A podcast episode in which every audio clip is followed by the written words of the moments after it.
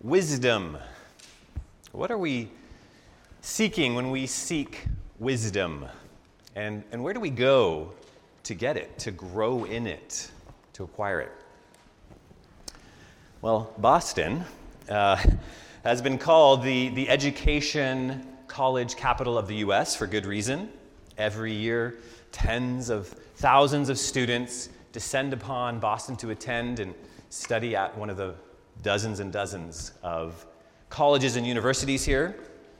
And students, of course, have been coming here for a long time, longer than any other place in the US, having Harvard here, the first school of the nation, and Harvard Yard being where it all started.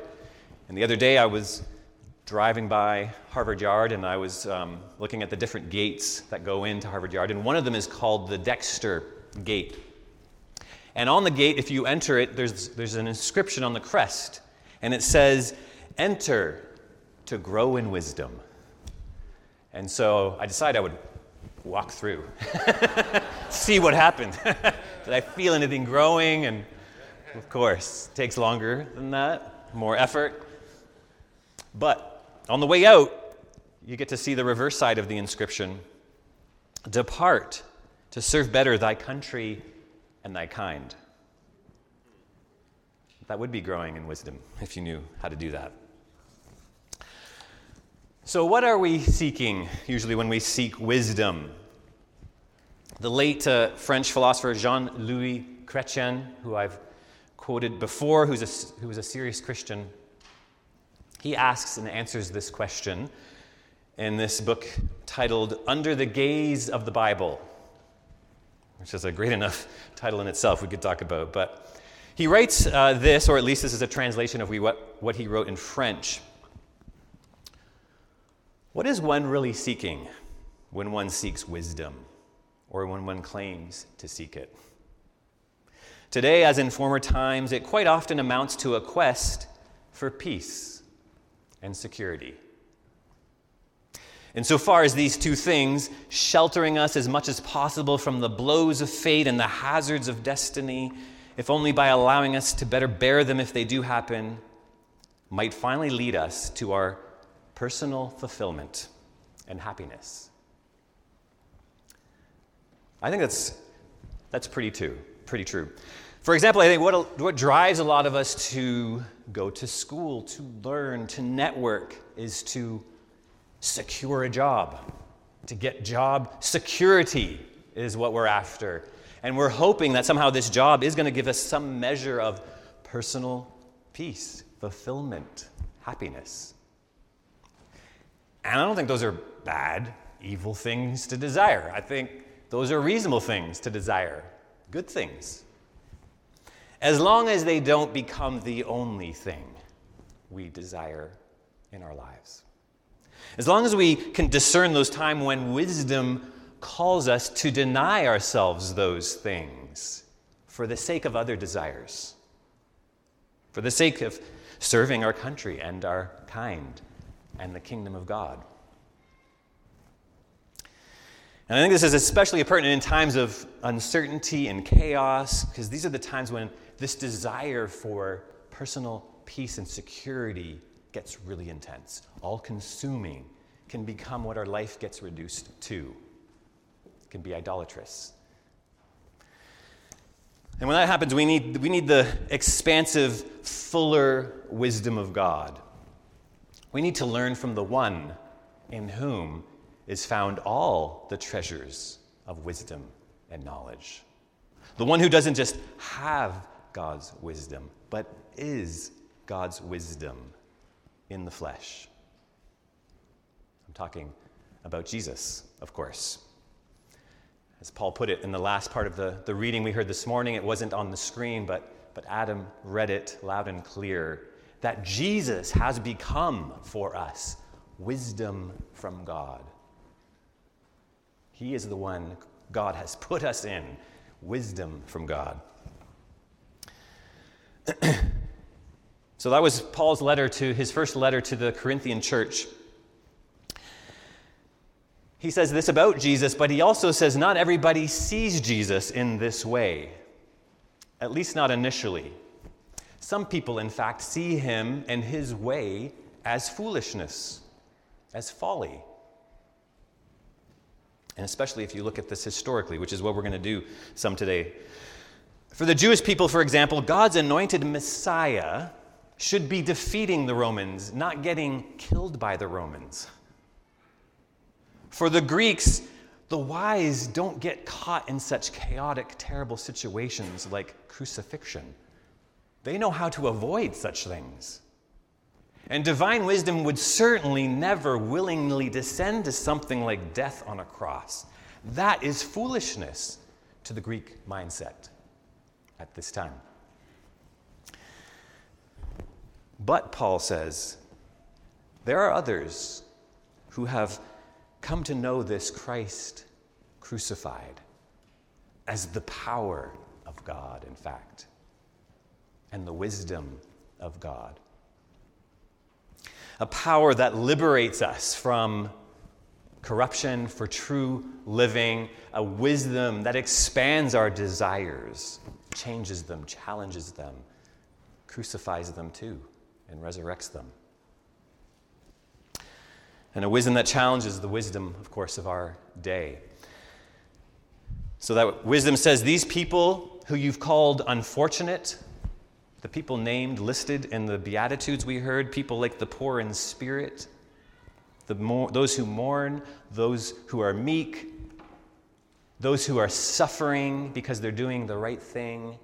He says, You might call those unfortunate, but I call them blessed. The meek, who Nietzsche once said embodied a slave morality, no, Jesus says, no, they're going to rule the earth. They're going to inherit the earth. A wisdom that exposes the folly of our culture and our own lives, if we let it, if we let Him. A wisdom that reveals to us, makes clear to us the surprising way of God the extravagant love of God for all. And a wisdom that teaches us, imparts to us, calls forth from us into that extravagant, that same extravagant love for all. There's, there's no place for, for Greek moderation here. That's out of place. This is a wisdom that will give us our best thoughts by day or by night. I just finished reading the, the last two novels of, by Cormac McCarthy that just came out in the last few months. Because of that, I was also I was trying to figure out these books. They're not easy to understand, so I was watching several interviews, whatever I could get from Cormac McCarthy, which is very little. Um, doesn't like to do interviews, but there's two really interesting one he did, ones he did at the Santa Fe Institute. The Santa Fe Institute is this top-notch science technology think tank that he loves to hang out with or at. McCarthy himself is very well versed, actually, in science and physics and mathematics. And he says that he finds scientists and mathematicians and physicists really interesting people to befriend. And I think if you get to know the scientists and physicians and mathematicians in our midst, you would agree with them. During one of these interviews, though, these interviews, he gets talking, they get talking about why the Santa Fe Institute is in Mexico, in the desert. And they said, well, initially it was because Oppenheimer went to school there. And I think it was, he was as a, a boy, he was going to summer school or something, and so they're like, ah, that's where we need to do it. But then they started talking about how the desert helps you think better, more clearly, and how they talked about the history of, you know, some of the people who are doing just very serious thinking about life, for example, in monasteries. Or a lot of great thinking began in mathematics in the desert. There's something about how austere it is that it, it brings focus. And it, uh, it keeps you from thinking about getting distracted by all the nonsense in life and helps you somehow think better well, it got me to thinking where is the place we go to do not just better thinking, but our best thinking? And that led me to the place, a place more austere, more desolate than a desert, to an old abandoned rock quarry that looks like a human skull, where they do executions. Of course, I'm talking about Golgotha, where they crucified Jesus on a, a Roman cross. This is the place that's going to free us from distractions like no other. This is the place that's going to give us our clearest, best thinking that we are capable of. And yet, when we walk away from this place, we might walk away limping, like Jacob after his struggle with the angel. This is an intense place. We come to die and live again in this place. But it's going to be with the wisdom, of course, that's well worth it. The chapter in the Chrétien book I quoted from earlier is, is titled Learning Wisdom at the Foot of the Cross. Or we could go further and say, Learning from Wisdom at the Foot of the Cross. The degree to which Christians have done that is the degree to which our message has become credible and compelling throughout time. That's the truth which is important to keep in mind as we're talking about the mission of God, the family mission, about how and why we should demonstrate and talk about the kingdom of God, about who God is and what God has done in Christ. We will be able to do that in credible, compelling ways that to the degree that we learn from wisdom at the foot of the cross. That's, that's the truth of history. Well, the story of Tom Holland uh, bears witness to this, I think. And I'm not talking about the, the actor who played Spider Man, who did a great job, but I'm talking about the, the Oxford trained historian and best selling author. How he bears witness this became apparent to me. I was reading an article this past week about him written by uh, co founder of Center for Pastoral Theology, Dr. Uh, Gerald I can give you this article if you want it. It's a great article. But much of what I'm going to be sharing from here on out comes from this article for the most part. So, Tom Holland's upbringing was uh, a divided one, actually. His mother, when he was young, was a, a devout, I don't know if she's still alive, but she was a devout Anglican Christian, and his father was an atheist. And I think this part of his story is true of all of us on a bigger scale if we've grown up in the West. If you know your history, and if you don't, Tom Holland and someone like Charles Taylor will help us here. If we know our history, we know we have, we have these two parents. We have the church, and for lack of a better term, secularism. This, uh, this movement, this, these ideas, these practices, masses of people now who either ignore God or outright deny God. These are our two parents, so to speak. These are uh, the cross pressures we live in, it's the air we breathe. So it's very, to follow his life is a very interesting life to follow for that reason. Well, back to Tom Holland, who I'm just to, I'm to call Tom from now on. Because I don't know him, but it's just easier and it feels better because we're talking about his story, not just his book. But um, Tom, he grew up, of course, going to church with his mother and hearing these Bible stories. But he was far more captivated with the imperial powers of Persia and Babylon and Rome than this humble, suffering Jesus and his lowly band of followers. He wasn't impressed. He didn't see Christ crucified as the power of God, as the wisdom of God. His fascination was much more like his fascination with dinosaurs and great white sharks, as he was fascinated with Rome and these superpowers that dominated the world. Well, in grade school, he read uh, Edward Gibbon's famous The History of the Decline and Fall of the Roman Empire. And this had a huge, was a huge influence on him. And it was a book that portrayed Christianity as just basically this thing, these people that ushered in an age of superstition and deprived us really of all the best of Western culture. Not flattering. Whereas the best of the Western culture, glorious days, these were rooted in Rome, of course, and Greek culture. Not certainly in a Jewish carpenter nailed to a cross. Well, with this influence, and, and certainly I'm sure his father's influence, he walked away eventually from his mother's faith and on towards his father's atheism. He went on to Oxford to do his PhD in history, uh, but then dropped out because he needed some money, I think. he started writing historical novels, which he was really good at and successful. He did go back eventually to do finish his PhD. But after his novels, he started writing about Greco Roman culture, that world. And this continued to fascinate him, again, like the white shark and the T Rex as ultimate predators. But then, not surprisingly, this started to trouble him too, this world. It was a brutal world, and it did not share what he un- understood to be his Western values. There was, a, there was a disconnect here. So, for example, in the West, ideally, ideally at least, the, the weak and the vulnerable should be cared for. That's the ideal, at least. Where in the Roman world, they were despised, brutalized, oppressed. Might made right.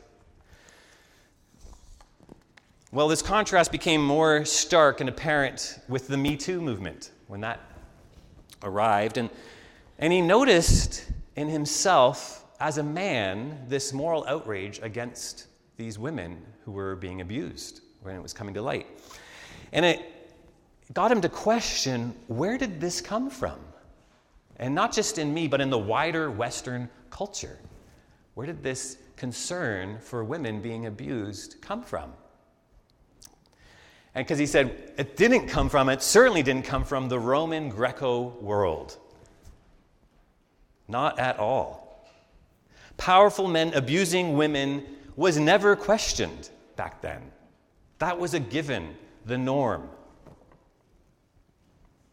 He wondered so, where did this come from? And again, not always in practice, but in principle. Where did this come from? This ideal that every person, including vulnerable women, have equal value and dignity that they should be respected and treated appropriately.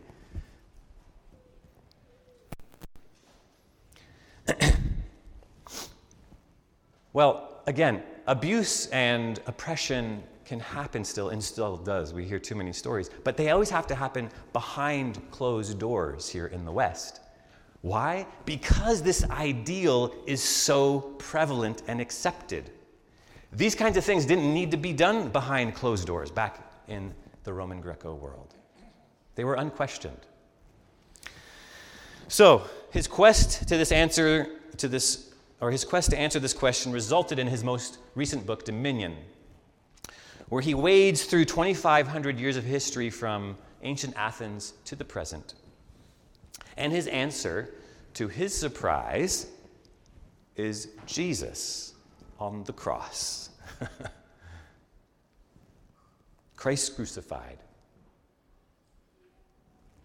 Christianity, he wrote, began a revolution that has at its molten heart the image of a God dead on a cross. And that changed everything. This cruciform vision of power brought dignity and honor to the victim.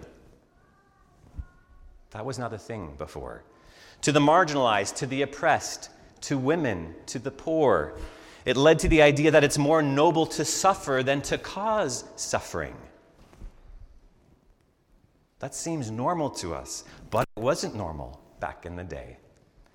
This cruciform vision of power was what captured and transformed the heart and imagination and life of the Apostle Paul, as you can tell if you read any of his letters. And his life and his letters went on to inspire, of course, of course, Christian devotion, first and foremost to the person, but also to the way of this Christ crucified. Which in turn went on to transform Greco Roman culture into what we know in the West. he wrote that the old Greco Roman order, rooted in the assumption that any man in a position of power had the right to exploit his inferior had ended. Paul's insistence that the body of every human being was a holy vessel had triumphed. Now, it's a victory that, of course, started small, with just a few letters and a few Christians, but eventually, over time, affected the world. So, this interview he has with N.T. Wright. Somebody's interviewing both of them. It's a really, it's a great interview to watch, but he likens the letters of Paul, these small group of letters, to like a depth charge dropped beneath the sea of the Greco Roman Empire. And at first, nobody heard it or felt it. But the ripples have gone on through the centuries and have come to come to this point now where we can, at least in theory, say that every person is of equal value. Where we can have inscriptions that say, Enter here to grow in wisdom and leave to serve thy country and thy kind. And that kind includes, should include everybody. When people get to know this and hear this and see this, it becomes compelling. And some people might even start going back to church when they hear this, like Tom Holland started to do. So he wrote about one of these times when he went to a church service. And he said it reminded him, this, this one day in particular, reminded him of an R.S. Thomas poem when he was there. And it says this in the poem In the darkness that was about his hearers, a preacher caught fire and burned steadily before them with a strange light. And this is how this service was for him, he, he felt. The preacher was, was actually named the Reverend Anna Clare, not our Anna, but could have been our Anna. and he says this, he goes on, this is, I'm going to quote him from here on out. Everything, everything she said that early morning seemed to me lit by a Pentecostal fire. The readings had been on the baptism of Christ in the River Jordan, which we've been recently hearing about. And her preaching on it was visionary, scholarly, emotional, all at once. My eyes were open that morning as they had not previously been to this great tradition of Christian preaching, a tradition that has always had, has has always been particularly fundamental to Protestant Christianity. I'd been reading a lot about the Spirit and the experience of grace. and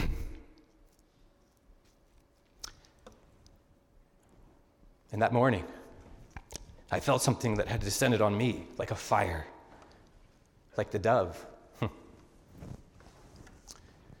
That's another ripple effect of that depth charge, which all started with the wisdom of God, with people like Paul and those early Christians who were learning from wisdom at the foot of the cross. May we join them there. Amen.